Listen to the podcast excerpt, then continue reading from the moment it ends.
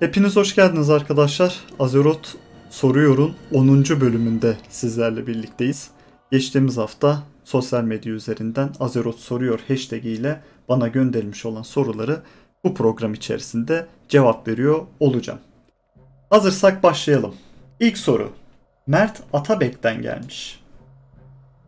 Hocam Silvanas'ın omuzluklarında ne yazıyor bir fikrim var mı? diye sormuş. Şimdi tabii çok dikkatli izleyicilerimizden biri olduğum belli. Ee, Silvanas'ın sinematiğinde en son izlediğimiz sinematikte de vardı.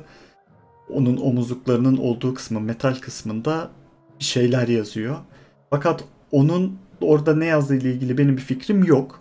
Yalnız biraz araştırdım. Onunla ilgili e, Tolkien'in bu Yüzüklerin Efendisi evreninde yapmış olduğu bir alfabe var. Sindarin alfabesi diye geçiyormuş bazı kaynaklarda. Oradaki yazı stiline çok benzediği söyleniyor. Dolayısıyla onu araştırdığımda onunla ilgili bir tane link buldum. Ee, bu bir YouTube videosu olduğunda açıklamalar kısmına o linki bırakacağım. Oradaki şekilleri e, harflere dönüştürülebilme ihtimali var eğer uydurulma değilse. Ama oradaki şeylerin her birinin birer e, Latin alfabesindeki karşılığının olduğu bir tablo var. O tablodaki Latin alfabesi de bizim normalde bildiğimiz İngilizceye çevrilmiş olmazsa gerek diye düşünüyorum. Bizim kullandığımız bir de Talasyan ve Sindorayların kullandığı bir elf alfabesi var. Ya da elf dili var. Bu işte atıyorum bazı kelimelerini biliyorum onların. Mesela Belore güneş demek vesaire gibi. O dilde yazan bir ifade de olabilir. O yüzden bir fikrim yok. Eğer biliyorsanız da mutlaka bana yorum olarak iletebilirsiniz omuzluklarında ne yazdığı ile ilgili. Bir sonraki soru SSW Brain'den gelmiş. Şimdi biraz eskiye gidersek Illidan Stormrage'e Redemption adlı bir sinematik yayınlanmıştı. Illidan Legion bittiğinde bunu kabul edeceğini söylüyordu ama içindeki güç o esnada buna izin vermedi ve Redemption bozuldu. Şu an hikayeye göre Legion bitti gibi ve Illidan ortalıkta yok. Illidan Redemption esnasında düşman mı oldu? Reddit'te dönen bir sohbete göre de Sylvanas Stormwind'e saldırıyor, Gangrene Main ölüyor, Anduin'de savaş açıyor tarzı bir teori var. Hatta Anduin ve Sylvanas gelecek peşte raid son bosslar olacağı söyleniyor. Bu soruyu Azeroth soruyor da cevaplarsan sevinirim. Uzun olmadığı için, kısa olmadığı için sığmadı. Şey uzun olmadığı için sığmadı demiş. Şimdi öncelikle şunu söyleyelim tabi 8.3 açıklanmadan önce bu sorular gelmiş olduğu için bu soruların bazıları kendini zaten cevaplamış olacak. Dolayısıyla sorunun ikinci kısmındaki Reddit'te dönen o sohbetin hepsi e, bitmiş oldu. Storm'in saldırması, işte Gangraine'in ölmesi gibi. Belki sonraki expansion'a hazırlık yerinde olabilir ama yani 8.3'te öyle bir hikayeyi görmeyeceğiz muhtemelen. Şimdi Illidan'ın Redemption sinematiğiyle ilgili bir fikrim yok. Yani hangi sinematikten bahsettiğini tam anlayamadım. Fakat şunu söyleyebiliriz. Ee, yani hikayeye göre Legion bitti ve e, Illidan ortalıkta yok. Illidan'a ne oldu? Bu kısmını cevaplandırabilirim. E, Illidan biliyorsunuz Legion bittikten sonra Titanların yanında kaldı ve Sargeras'la benim konuşmam gerekiyor. Onunla e, bir hesabımız var dedi. Görülmemiş bir hesabımız var dedi. Ve Titanların yanında kaldı. Bu dakikadan sonra Illidan'ı biz hikaye içerisinde görürsek Titanların da hikayenin içerisine dahil olduğu bir expansion'da ya da bir hikaye anlatımında görüyor olacağız. Dolayısıyla e, sorunun genel kısmını hani o sinematik ve sinematikle ilgili olan kısımlarını tam anlayamadım. Eğer soruyu bana yeniden gönderirsen sana özelden cevabını veriyor olayım onunla ilgili. Bir sonraki soru Emir Yılmaz'dan gelmiş. Abicim selamlar. Benim sorum Volji'nin kulağına Silvanas'ın War çiftliğini kim fısıldadı? Teşekkürler. Şimdi kimin fısıldadığını bilmiyoruz hala. Fakat kimlerin fısıldamadığını biliyoruz. Bir quest zinciri sayesinde biliyorsunuz ki. Dolayısıyla Air, Bonsamdi ve Lich King bunların üçü de e, kulağına fısıldamamışlar Vol'jin'in. Fakat eğer bir spekülasyon yapacak olursak Sylvanas'ın bu gücü elde etmesi ve bu güç doğrultusunda bir şeyleri yapması ve o kendi amacı doğrultusunda da o güçleri kullanmasını isteyecek birinin fısıldamış olduğunu tahmin ediyoruz. İlk aklımıza gelenler tabii ki de işte Bonsamdi bir Loa olduğu için, Vol'jin'de bir Loa olduğu için Bonsamdi'nin boss dediği kişinin Sylvanas'ın bu güçlere kavuşması ve onunla ilgili bir şeyler yapıyor olması. Fakat daha sonradan da kendi aralarında bir çıkar çatışması olduğu için de Bonsamdi tarafından Talanji'ye söylenerek bunun ortadan kaldırılması gerektiği gibi bir hikaye anlatımı olabilir burada. Fakat dediğim gibi şu an o bize söylenmedi. E, kim olduğunu henüz bilmiyoruz. Bolji'nin kulağına Sylvanas'ın War çiftliğine kimin fısıldadığını. Bir sonraki soru oyuncunun yolundan gelmiş. Warcraft Türkçe hikayesinin tamamını nerede bulabilirim? diye sormuş. Şimdi açıkçası birçok kaynak var. Ee, ilk önerebileceğim kaynak Lorekeeper'da e, Canların ve Ezgilerin yazdığı Warcraft'ın tarihçesi var. E, oradan okunabilir. Hikayenin tamamı yani günümüze kadar e, sanırım yok ama çok büyük bir bölümünü kapsıyor. Aynı zamanda eğer özet bir hikaye olarak yap, bakmak istiyorsan e, Noble'ın en son çıkartmış olduğu videosuna Türkçe bir altyazı hazırlamıştım. E, Noble'ın videosunu izleyebilirsin. Ve benim Azeroth sohbetlerinin 100. bölümünde Warcraft'ın Türkçe hikayesi anlatılıyor. Bunun yanında tabii başka bu Türkçe hikayesini anlatmak için yapılmış olan bazı kaynaklar da mevcut. İnternet üzerinden bunlar da bulunabilir. Ama bu üç kaynağı önerebilirim. Onlara bakabilirsin. Bir sonraki soru Kıvanç Özlü'den gelmiş. Abi yeni gelecek expansionlarda yeni reisler olur mu? Mesela Null, Murloc falan. Yani olacak tabii ki de olacak. Bu Elite reislerin nereye kadar gideceğiyle alakalı bir şey aslında bu. Artık yeni ırklar aramıza katılmayacak fakat yeni reisler Elite reis olarak aramıza katılacaksa bu devam edebilir. Fakat ben Elite reis olayının sadece Battle for Azeroth için mantıklı olduğunu yani Horde ve Alliance'in yanına yandaş bulması için e, mantıklı olduğunu ve BFA ile birlikte Elite Race kavramının biteceğini düşünüyorum. Peki başka ırklar katılabilir mi bu factionlara? Şimdi şunu da söyleyelim. Yavaş yavaş faction kimliği bozuluyor. Yani Blizzard da aslında bu savaşı devam ettirmek istemiyormuş gibi bir hikaye anlatıyor. Dolayısıyla yeni ırkların hem Alliance'a hem de Horde'a katılmasını gerektirecek bir durum da söz konusu değil şimdilik hikaye anlamında. Yani çünkü ortada bir savaş yok. Mesela Elite Race'lerin çıkmasının en önemli nedenlerinden biri e, savaş bu savaşta yanlarına yandaş aramaları. O yüzden bizler Kultiras'a, Alliance oyuncuları Kultiras'a, Horde oyuncuları da mesela Zandalara gitmişti. Dolayısıyla yeni ırklar eklenecektir ama şu faction kimliği tam olarak nasıl çözülecek, nasıl oturuşacak o aydınlatıldıktan sonra gelebilir. Fakat vermiş olduğun örneklerdeki Null ve Murloc'ların ben geleceklerini zannetmiyorum. Yani Murloc'lar herhangi bir faction'a bağlı olmaması gereken karakterler. Sevdiğimiz için. XD Yerimo sormuş bir sonraki soruyu. E, Horde ve Alliance barışmış. Peki Tyrande bundan haberi var mı? Şimdi en son edindiğimiz bilgiye göre Tyrande Anduin'in onun için vermiş olduğu e, davetlere katılmıyor, misivlere katılmıyor. Dolayısıyla birazcık sıkıntı var o konuyla ilgili olarak.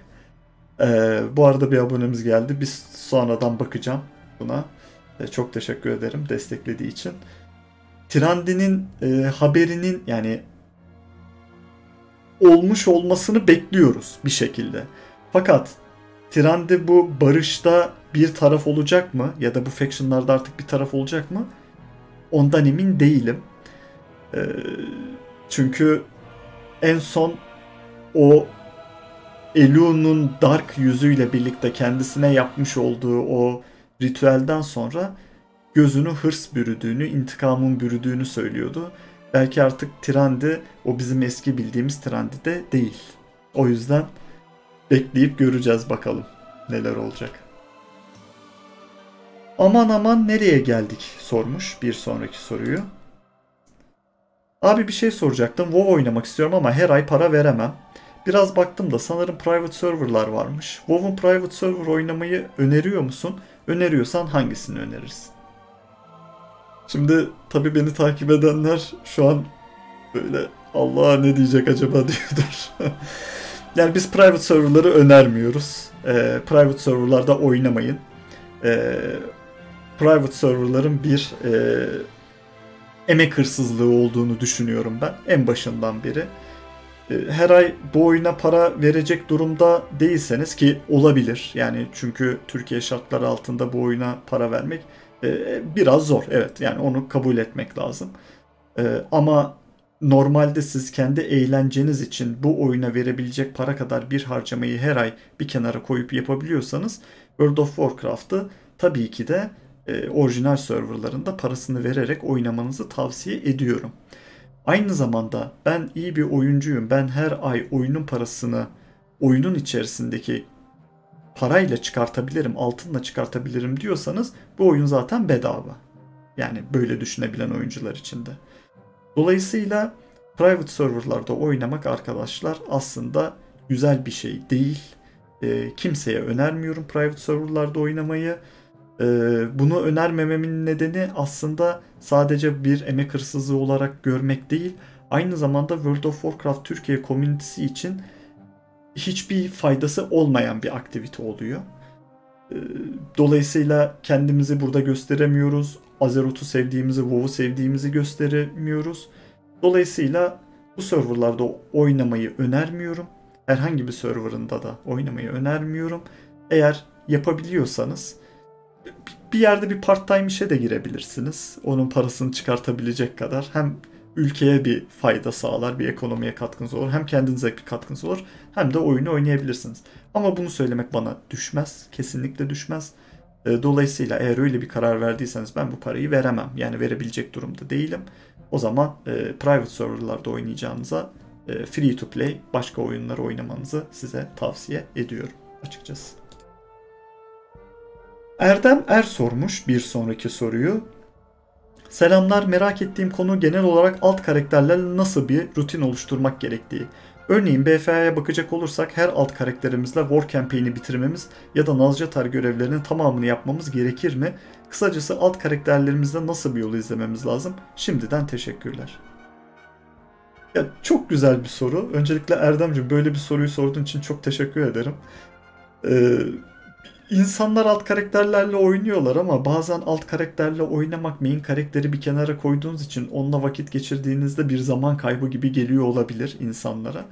O yüzden ben sizin e, her bir oyuncunun, her bir World of Warcraft oyuncusunun kendi alt karakterine nasıl baktığıyla ilgili bu soruyu cevaplandırabilirim. Mesela eğer bir hardcore raidersanız, bir e, hedefleri olan bir guildda oynuyorsanız alt karakterlerinizin main karakter kadar e, gearlı, gelişmiş ve düzgün oluyor olması lazım. Dolayısıyla da öyle bir oyuncuysanız tabii ki de bütün esensleri o karakterinizde de toplamalı, bütün War Campaign'i bitirmeli, bütün Nazcatar görevlerin tamamını bitirmeli. Main karakterinizde o karakteri geliştirmek için yapmış olduğunuz her şeyi e, bu karakterinizle de yapmanız lazım. Yani yeri geliyorsa kolyenizle de bütün World Quest'leri tamamlamanız gerekiyor vesaire. Ama alt karakterle aranızdaki bağ sadece o karakterin oynanış stilini görmek nasıl oynanıyormuş, bu nasıl yapılıyor bu karakterle bu oyun e, bunları görmekse o zaman sizin kendi alt karakterinizle ne kadar mutlu oluyorsanız o kadar oynamanız da yeterli. Yani bazı alt karakterlerim var benim mesela. İşte sadece Midnight denemeyi gönderiyorum ama daha henüz Nazcatar görev zincirini bile açmadım. Ya da bazı alt karakterlerim var gerçekten Paladin'im kadar çok seviyorum ve onları e, her şeyini yapıyorum o tarafta da.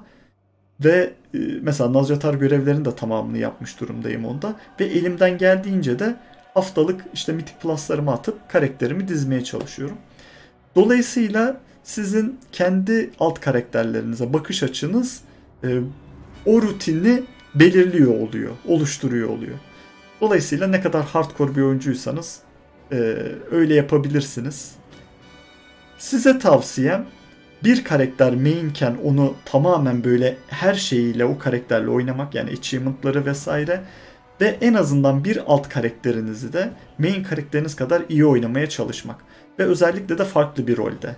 Böylelikle diğer roldeki oyuncuların da aslında nasıl oynadıklarını anlayıp onlarla empati de yapabiliyor olursunuz. Mesela bir atıyorum midi DPS oynadığınız bir main'iniz varsa bir tane de healer alt karakteriniz olsun mesela.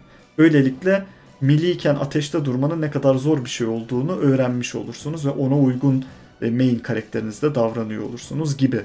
Bu da oyunun çeşitliliği içinde güzel bir şey olur ve oyundan da sıkılmazsınız bu arada. Bir sonraki soru Taha Yakar'dan gelmiş. Abi Titanlar neden olaya el atmıyor? En azından Illidan'a özel güçler verip git Azeroth'a yardım et demiyorlar. Olan bitenlerden haberleri yok mu? Şimdi Titanlar olaya el atabilirler aslında. Atmaları da gerekiyor. Şu an bildikleri en azından bizim bildiğimiz kadarıyla evrende hala kendileri gibi bir Titan olduğunu bildikleri tek gezegen Azeroth. Dolayısıyla onun başına ne geliyorsa biliyor olmaları lazım ve ona uygun hareket ediyor olmaları lazım. Şimdi Sargeras'ın kılıcı sapladığını onu çekerken onu hapsederken gördüler. Fakat Rift kapandı ve çok uzak bir yerdeler. Gerçi onlar için bu uzaklık çok çok önemli değil. Azeroth'un nerede olduğunu bildikleri için hemen gelebilirler. Şimdiye kadar da evet gelmeleri lazımdı. E, haberleri yok değil. Kesinlikle haberleri yok değil. Fakat ben bunun biraz özellikle Titanların gerçekten Azeroth'un artık son son noktaya sıkıştığında ya da onun için çok çok kötü olduğunda Blizzard tarafından kullanılacak bir koz olarak ya da Illidan'ın bekletildiğini düşünüyorum. Yoksa şimdiye kadar dediğin gibi olaya çoktan el atmaları gerekiyordu. Yani kılıç saplanır saplanmaz mesela. Amantul'un gidip kılıcı oradan yani gerçi çıkartırsa çok daha farklı e, sıkıntılara yol açabilirdi ama en azından bir müdahale etmek için bir şeyler yapabilirdi Titanlar. Ee, olan bitenlerden haberi var aslında ama ben sadece Blizzard'ın doğru vakti beklediğini düşünüyorum Titanlar için. Bir sonraki soru Jack Hammer'dan gelmiş. Miraç abi merhaba. Sence bu zamana kadar yani Burning Crusade'den Battle for Azeroth'a kadar olan süre karşılaştığın en zor, en basit ve en eğlendiğin raid ya da raidler hangisiydi? Şimdi en zoru tabi o zamanlar raid yapmaya da yeni başladığım için ve gerçekten böyle doğru düzgün oynayamayan bir raid ya da guild grubunda olduğum için en zoru sanırım Ice Crown Study'nin Hero'ydı. Bize çok zor geldi o. Neden bilmiyorum ama hani bayağı zorlandığımızı hatırlıyorum. Ee, en basit raid de sanırım iki tane söyleyebilirim. Biri e, Dragon Soul raid'i. Yani inanılmaz çok çabuk geçtik ve e, çok basit bir raid'ti gerçekten son boss'una kadar. E, bir diğeri de mitik zorluğun geldiği Siege of Orgrimmar raid'i normalden ne, neredeyse LFR yapıyormuşsunuz gibi mitik zorluğu çok kolaydı. Dolayısıyla üstümüz başımız full gear olmuştuk o zamanlarda. Daha sonradan o mitik zorluğu arttırdılar. En eğlendiğim raid tabii ki de iki tane. Birincisi çok yakın zamanda yaptığımız Battle of Dazaralor raid'i. Benim tarihimde ilk defa cutting aldığım e, guild'ım sayesinde sağ olsunlar. Buradan da kendilerine selam söylüyorum izleyenler varsa Game Honor Guild'ı ile. Ee, Battle of Dazaralor raid'i. İnanılmaz keyifli eğlendiğim bir raid oldu. Özellikle Mechatorp fight'ındaki o hani sadece el, ayak, göz koordinasyonu değil aynı zamanda ses ve konuşma koordinasyonunu da bir raid'in içerisine eklemiş olmaları. Hikaye anlamında e, bossların Horde ve Alliance'e göre sıralarının değişmesi ve Horde'un ilk öldürdüğü bir karakterin sonradan Alliance'a undead olarak geliyor olması gibi çeşitli şeyler denemiş olmaları. Rastakan fight'ı çok çok güzeldi. Çok eğlendim ben o raid'den. Ee, özellikle şey raid'i sonrasında bayağı ilaç gibi gelmişti Uldir'den sonra. E bir diğeri de tabii ki Ulduar. Yani ben Ulduar raidinde eğlendiğim kadar e, hiçbir raidde de eğlenmedim. Çok çok güzeldi Ulduar raidi de. Hatta Ulduar raidini zor sınıfına da sokabilirim. Çünkü ilk defa e, hard modu vardı her bir boss'un ve hard modları gerçekten hard moddu o zaman. E, biz hiç deneyemiyorduk bile o zamanlarda. E, bu ikisini söyleyebilirim. Eğlendiğim raidler içinde. Bir sonraki soru Bilal Demir sormuş. Abi Sylvanas ilk sinematikte bizi güçlü yapan şeyi unuttuk diyor. Bunu Legion'a karşı birlikte savaştığımız zamanlara ithafen mi diyor acaba?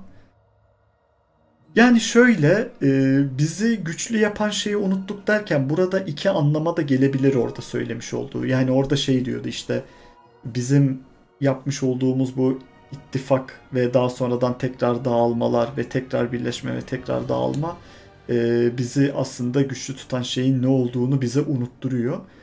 Bu şu demek bir evet biz bir arada olduğumuz zaman çok çok daha güçlü olabiliriz ve e, önümüze gelebilecek herhangi bir tehdidi savuşturabiliriz. Hem bu anlama geliyor hem de eğer birimizden biri diğerine üstün kılmış olsaydı o güç bakımından alıp yürüyecekti. Bu anlamada gelebiliyor. Çünkü bu anlama e, gelmesini o zaman mesela Silvanas'ı şimdiki gibi bilmiyorduk. Dolayısıyla şu anda düşündüğümüzde yani şu anki kafa yapısıyla düşündüğümüzde mantıklı geliyor bunu söylemiş olması. Çünkü Legion'la karşı birlikte savaştığımız zamanları ithafen bizi güçlü yapan şeyi unuttuk dese hani o zaman dağıldığımız zaman ya da birbirimizle bu kavgaların içerisine girdiğimiz zaman hatta orada şey diyor hani Azeroth'u paylaştığımız için bu dünyayı beraber paylaştığımız için bizi güçlü yapan şey neydi unuttuk. Yani dolayısıyla biz eğer bu dünyayı paylaşmıyor olsaydık her birimiz daha da güçlü olabilirdik. Bunu da demek istiyor olabilir.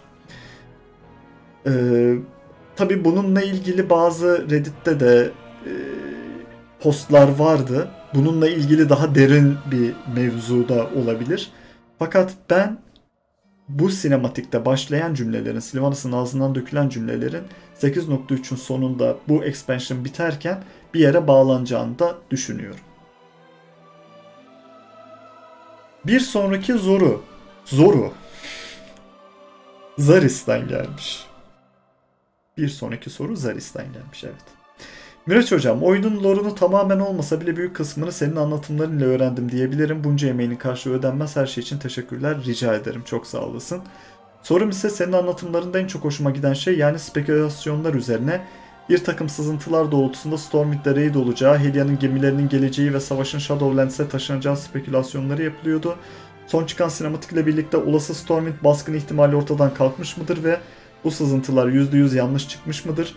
Senin görüşlerini merak ediyorum. Sylvanas hangi orduyla Stormwind'i basacak da tüm Horde ve Alliance liderleri ölecek ve biz Shadowlands'e geçeceğiz? Bu sızıntı kesin bir şekilde deyim yerindeyse patlamış mıdır? Yoksa hala gerçekleşme ihtimali var mıdır? Saygılar. Yani evet 8.3'ün artık geldiğini bildiğimiz için bu geçen haftaki soru yani şu, şunu söyleyebiliriz. En azından 8.3 için patladı. Ama e, bundan sonraki expansion'a geçişle ilgili olarak e, buradaki sızıntılardan bazıları alınıp e, yeniden değerlendirilip de hikayenin içerisinde görür müyüz onu bilmiyorum. Yani mesela atıyorum Sylvanas'ın Stormwind baskını belki şu an yanında kimse yok. Nuzot'la kapışacağız. Daha sonra Sylvanas kendi yanında Death'ten bir ordu oluşturmuş olup gelip Stormwind'e basabilir. Bir sonraki expansion Shadowlands'de geçebilir. Yani kısmen hala doğru olabileceği yerler var. Ama o detayda 8.3'te böyle bir raid gelecek bunlar olacak patladı tabii ki. Yani Nyalota'ya gideceğiz ve Nuzot'a karşı savaşacağız. Ee, onun gerçekleş gerçekleşme ihtimali maalesef yok artık. Bir sonraki soru Low Black sormuş. Sylvanas Forsaken'ları kullandı mı? Şimdi yani bu sorunun cevabını Blizzard bizim için Forsaken'ları en baştan beri kullanmadığını ve onlarla bir empati yaptığını, onlara aslında acıdığını söylüyor ve kendisinin de bir orduya ihtiyacı olduğu için onları kendi çatısı altında topladığından bahsediyor. Ee, ama daha sonradan da Sylvanas artık yani en azından Forsaken'ları geçmişte bizim onu bildiğimiz gibi görmediğini gösteriyor Blizzard. Yani bunu Forsaken'lar arasında Ogrimmar'da geçen NPC konuşmalarından anlayabiliyorsunuz mesela. Yani bizi hiç mi sevmemiş, bizi hiç mi? Yani bunlar kendi aralarında konuşuyorlar ve bunu Blizzard bize anlatıyor. Yani bu bizim yorumladığımız bir şey değil. Dolayısıyla e, en başından beri Forsaken'ları kullanıp kullanmadığını söylemek birazcık şey olur. Yani empati yapabildiğini söylediği için çünkü sinematikte. Ee, ama büyük bir çoğunlukla, büyük bir oranla sanki evet. Yani kendisi kendi amacı doğrultusunda bir şeyleri yapabilmek için Forsaken'lara o kadar Forsaken'ların ona bağlı olduğu kadar gönülden bağlı değilmiş. En azından şu an herkese bir hiçsiniz dediğine göre nasıl diyeyim zamanında belki seviyordu ama şu an sevmiyor. Bir sonraki soru Koca Joe'dan gelmiş. Lightforge Draenei'ların Elite Race görevlerini tamamladığımızda Turalyon Anduin'e şunu söylüyor. Çevirmeden aynısını yazıyorum. Ee, I have fought beside this Draenei in the Twisting Nether for a thousand years. Binlerce yıldır Twisting Nether'da bu Draenei'ların yanında savaştım. Sorum şu, Twisting Nether'da Draenei'ların ve Turalyon'un ne işi vardı ve nasıl gittiler? Turalyon bir human olarak binlerce yıl nasıl yaşayabilir? Ayrıca bir human'ın başka bir ırka liderlik etmesini nasıl yorumluyorsunuz? Sanırım diğer ırklarda böyle bir şey yok. Her ırkın lideri kendi ırkından. Şimdi şöyle e, soru güzel. E, sorunun bir kısmı e, yoruma dayalı, bir kısmını hemen açıklayabiliriz.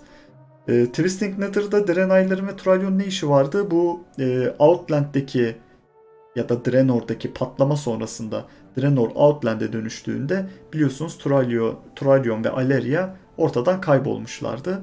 Ee, onlar Sons of Lothar diye bu portalı içeriden kapamakla görevlendirilmiş olan e, 6 kişiden ikisiydi. Diğer dördünü biz Outland'e gittiğimizde bulmuştuk fakat onları bulamamıştık. Daha sonradan e, kısa hikayelerle birlikte Turalyon'un başına neler geldiğini anlamış olduk. E, o patlama esnasında orada bulunan Draenei'ların bir kısmı ve Turalyon daha sonradan kendi Twisting Nether'a geçmişler. Ve Twisting Nether'a geçtikten sonra da ya pardon oradaki Draenei'lar direkt o patlamayla oradan oraya geçmemiş olabilir. Onlar zaten daha önceden Army of Light adı verilen ve başlarında Zera'nın bulunduğu bir gruba dahil oldu Turalyon. Şu an orayı karıştırdım tam hatırlayamadım. Ee, dolayısıyla Turalyon'un Twisting Nether'a geçişi bu şekilde. E, Twisting Nether'da da zaman normalde bizim dünyamızdaki zamandan daha hızlı hareket ediyor. Dolayısıyla oradaki 10 bin yıl ya da çok çok uzun bir süre dünyada çok çok kısa bir süreye tekabül ediyor. E, bu biraz şeye benziyor yani hani bu bilim kurgu filmlerinde de olur ya gittiği yerdeki işte bilmem kaç gün bizim dünyadaki bir kadar bu kadar saate ya da tam tersi e, tekabül ediyor diye. Dolayısıyla binlerce yıl yaşaması onu ondan dolayı oluyor.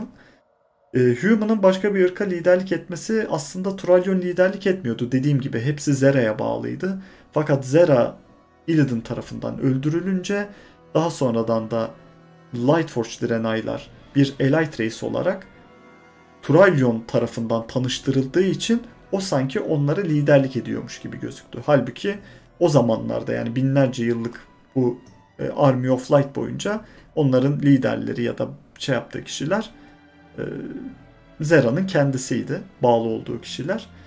E, diğer ırklarda böyle bir şey yok derken yani benim aklıma gelen mesela Void Elf'ler var. Onlara da Aleria önderlik ediyor. Aleria'nın e, gerçi kendisi de elf, Void Elf'ler de elf ama e, bizim bildiğimiz şekilde Aleria aslında bir High Elf diyebiliriz. Onlar da Blood Elf'ler. Dolayısıyla e, her ırkın lideri gene kendi ırkından ama zaten Turalyon onlara liderlik etmiyordu.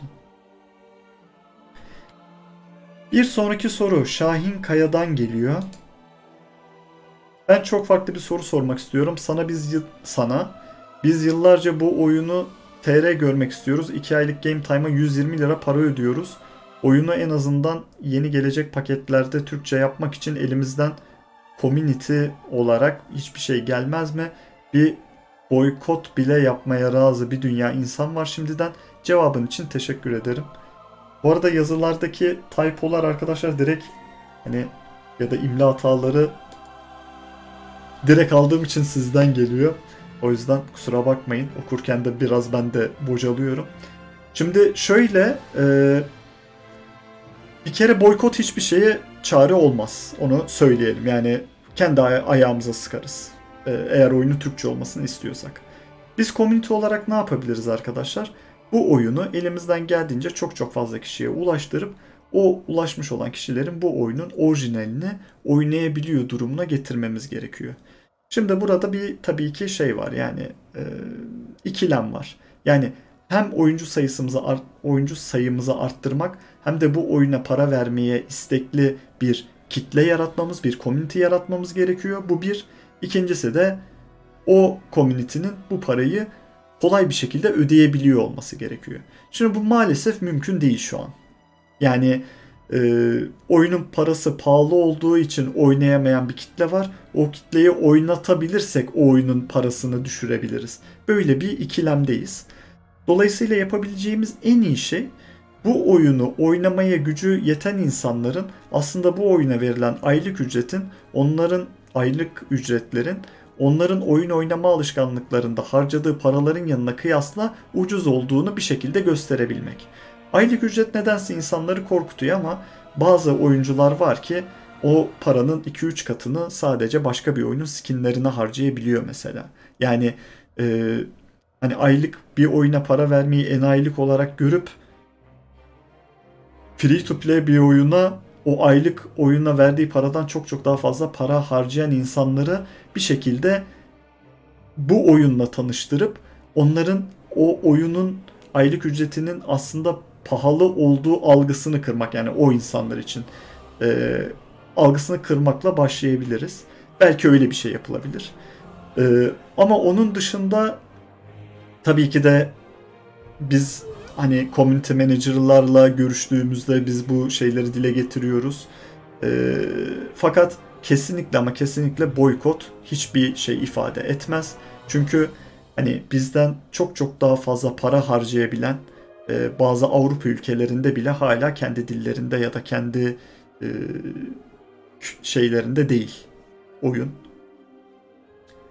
Bugün konuşamıyorum. Para birimlerinde değil. Atıyorum yani mesela Polonyalılar var, daha İsveç var. Efendime söyleyeyim yani Şimdi diyeceksiniz belki de ama onların refah seviyesi fazla olduğu için euro bazında bile olsa onlara çok şey yapmıyordur falan. O ayrı bir tartışma konusu.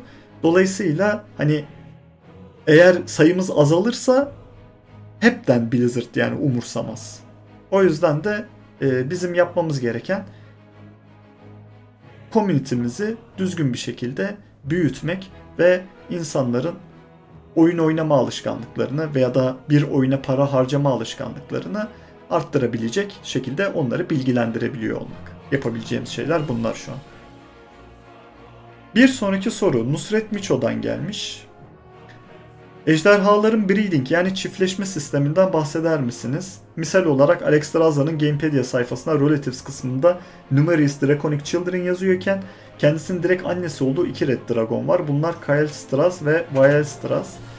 Direkt spesifik ejderhalara baktığımızda birinin bir kardeşi mevcut ama ebeveyni yok. Bu durum tüm kırmızı ejderhaları Alex Straz'la Teranastraz veya Korealstraz ile doğurmadı anlamına gelmiyor mu? Şimdi şöyle tabi çiftleşme sistemlerinden bahsedeyim. Ee, bir dragon birden fazla yumurta yumurtlayabiliyor.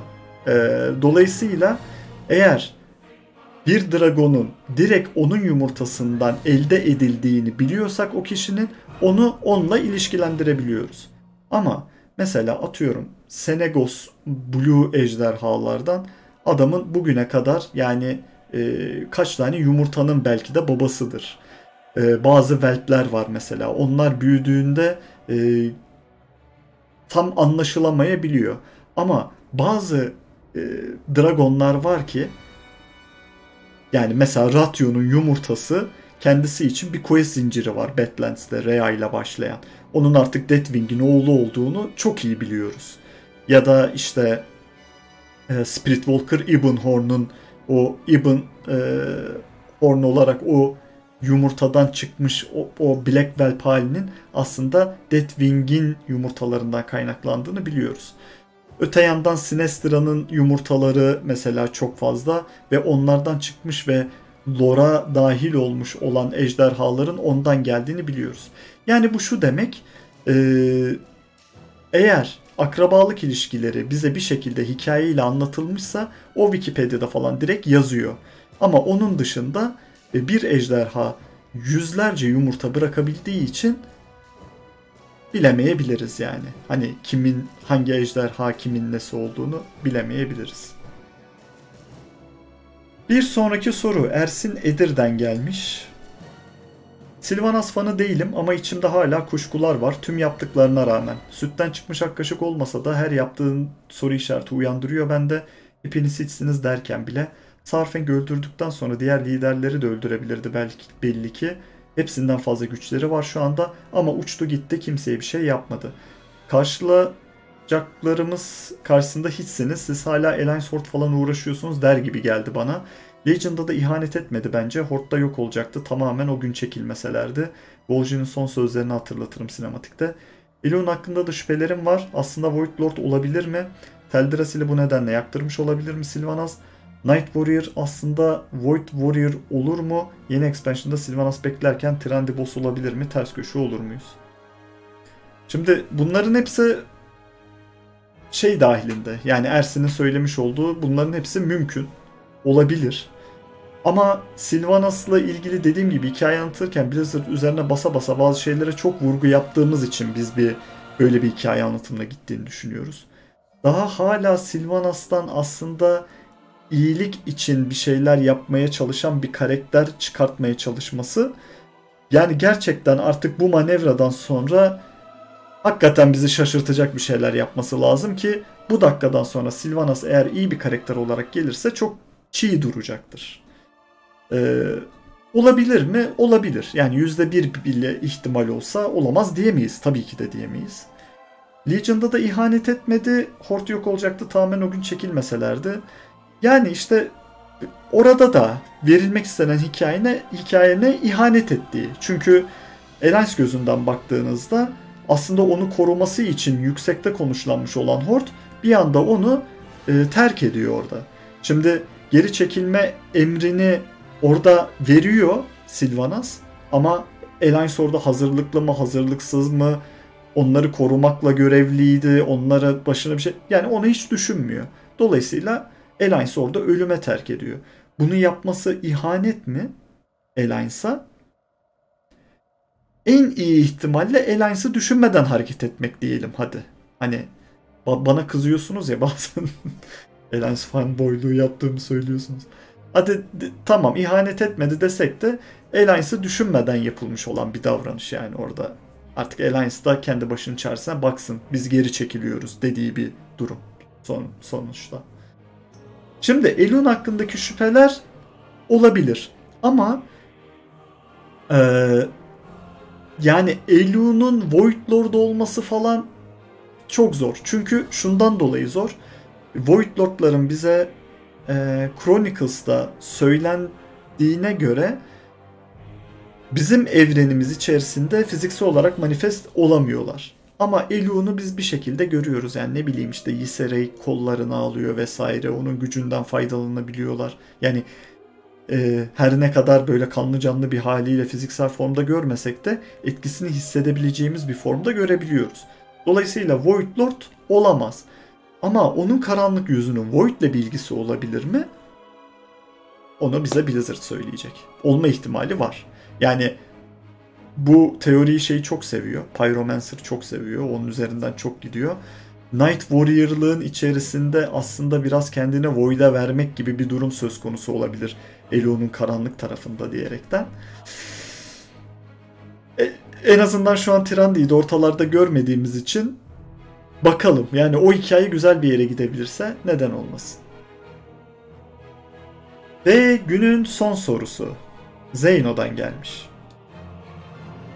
Sargeras'ın güçlerini kaybetmesi kozmik güç dengelerini derinden sarsmış hatta bozmuş olabilir mi? Ve diğer kozmik güçlerin de harekete geçmesiyle e, Faction savaşlarının çok e, ötesinde muhteşem bir kozmik güçler savaşları ve hikaye başlangıcına gidebilir mi? Sınırsız yeni hikaye alanı ve yeni kahramanları tanıyacağımız muhteşem bir dönemin arifesinde olabilir miyiz acaba? Düşünmesi bile çok heyecan verici. Şimdiden teşekkürler, iyi yayınlar dilerim demiş. Ee, şimdi şöyle, kozmik güç dengeleri bozulmaz Warcraft evreninde. Yani Void ile Light'ın bir araya gelerek oluşmuş olduğu bir evrende açığa çıkan o altı kozmik güç her zaman bir denge içerisinde bulunur. Fakat o güçleri elinde bulunduran varlıklar o güçleri diğer güçlere kıyasla daha yüksek bir tonda bütün dengeyi kendi eli altında bulundurmak için savaşabilir. Ee, Sargeras güçlerini kaybetti mi bilmiyoruz. Sargeras şu an e, fel gücü vardı onun içerisinde biliyorsunuz. Fel'e bayağı iyi biliyordu. Sadece şu an Titanlar tarafından hapsedildi, yerine oturtuldu. Ama Sargeras'ın gücünü kaybedip kaybetmediği konusunda bir bilgimiz yok. E, dolayısıyla o kozmik güç dengelerinde zaten bozamaz ama gücünü de kaybetmedi zaten. E, dolayısıyla bir savaş olacaksa kozmik güçler arasında hani işte Arcane'dir, Fel'dir, Death'tir, Void'dir, Life'dır. E, bunlar arasında bir savaş olacaksa dediğim gibi o güçler direkt o savaşı çıkartmaz. O güçleri elinde bulunduranlar e, savaşabilirler. Ama tabii ki de sadece Faction savaşı, sadece Void ile e, Light'ın savaşı değil. İşte Life, Death, Arcane, Fel bunların hepsinin işin içine girdiği şeyleri, e, savaşları görmek e, bizim için tabii ki de yeni hikaye alanları, yeni manevra alanları olur. E, heyecan verici olur tabii ki de. Evet, e, Azeroth Soruyor'un 10. bölümünün sonuna geldik. Sorularımız bu kadardı. Eğer sizler de bir sonraki hafta 11. bölümde sorunuzla yer almak isterseniz sosyal medya üzerinden Azeroth Soruyor hashtag ile sorunuzu gönderebilir veya bu bir YouTube videosu olduğunda bu YouTube videosunun altına yorum olarak iletebilirsiniz arkadaşlar. Ee, izlediğiniz için teşekkür ederim. Umarım beğenmişsinizdir.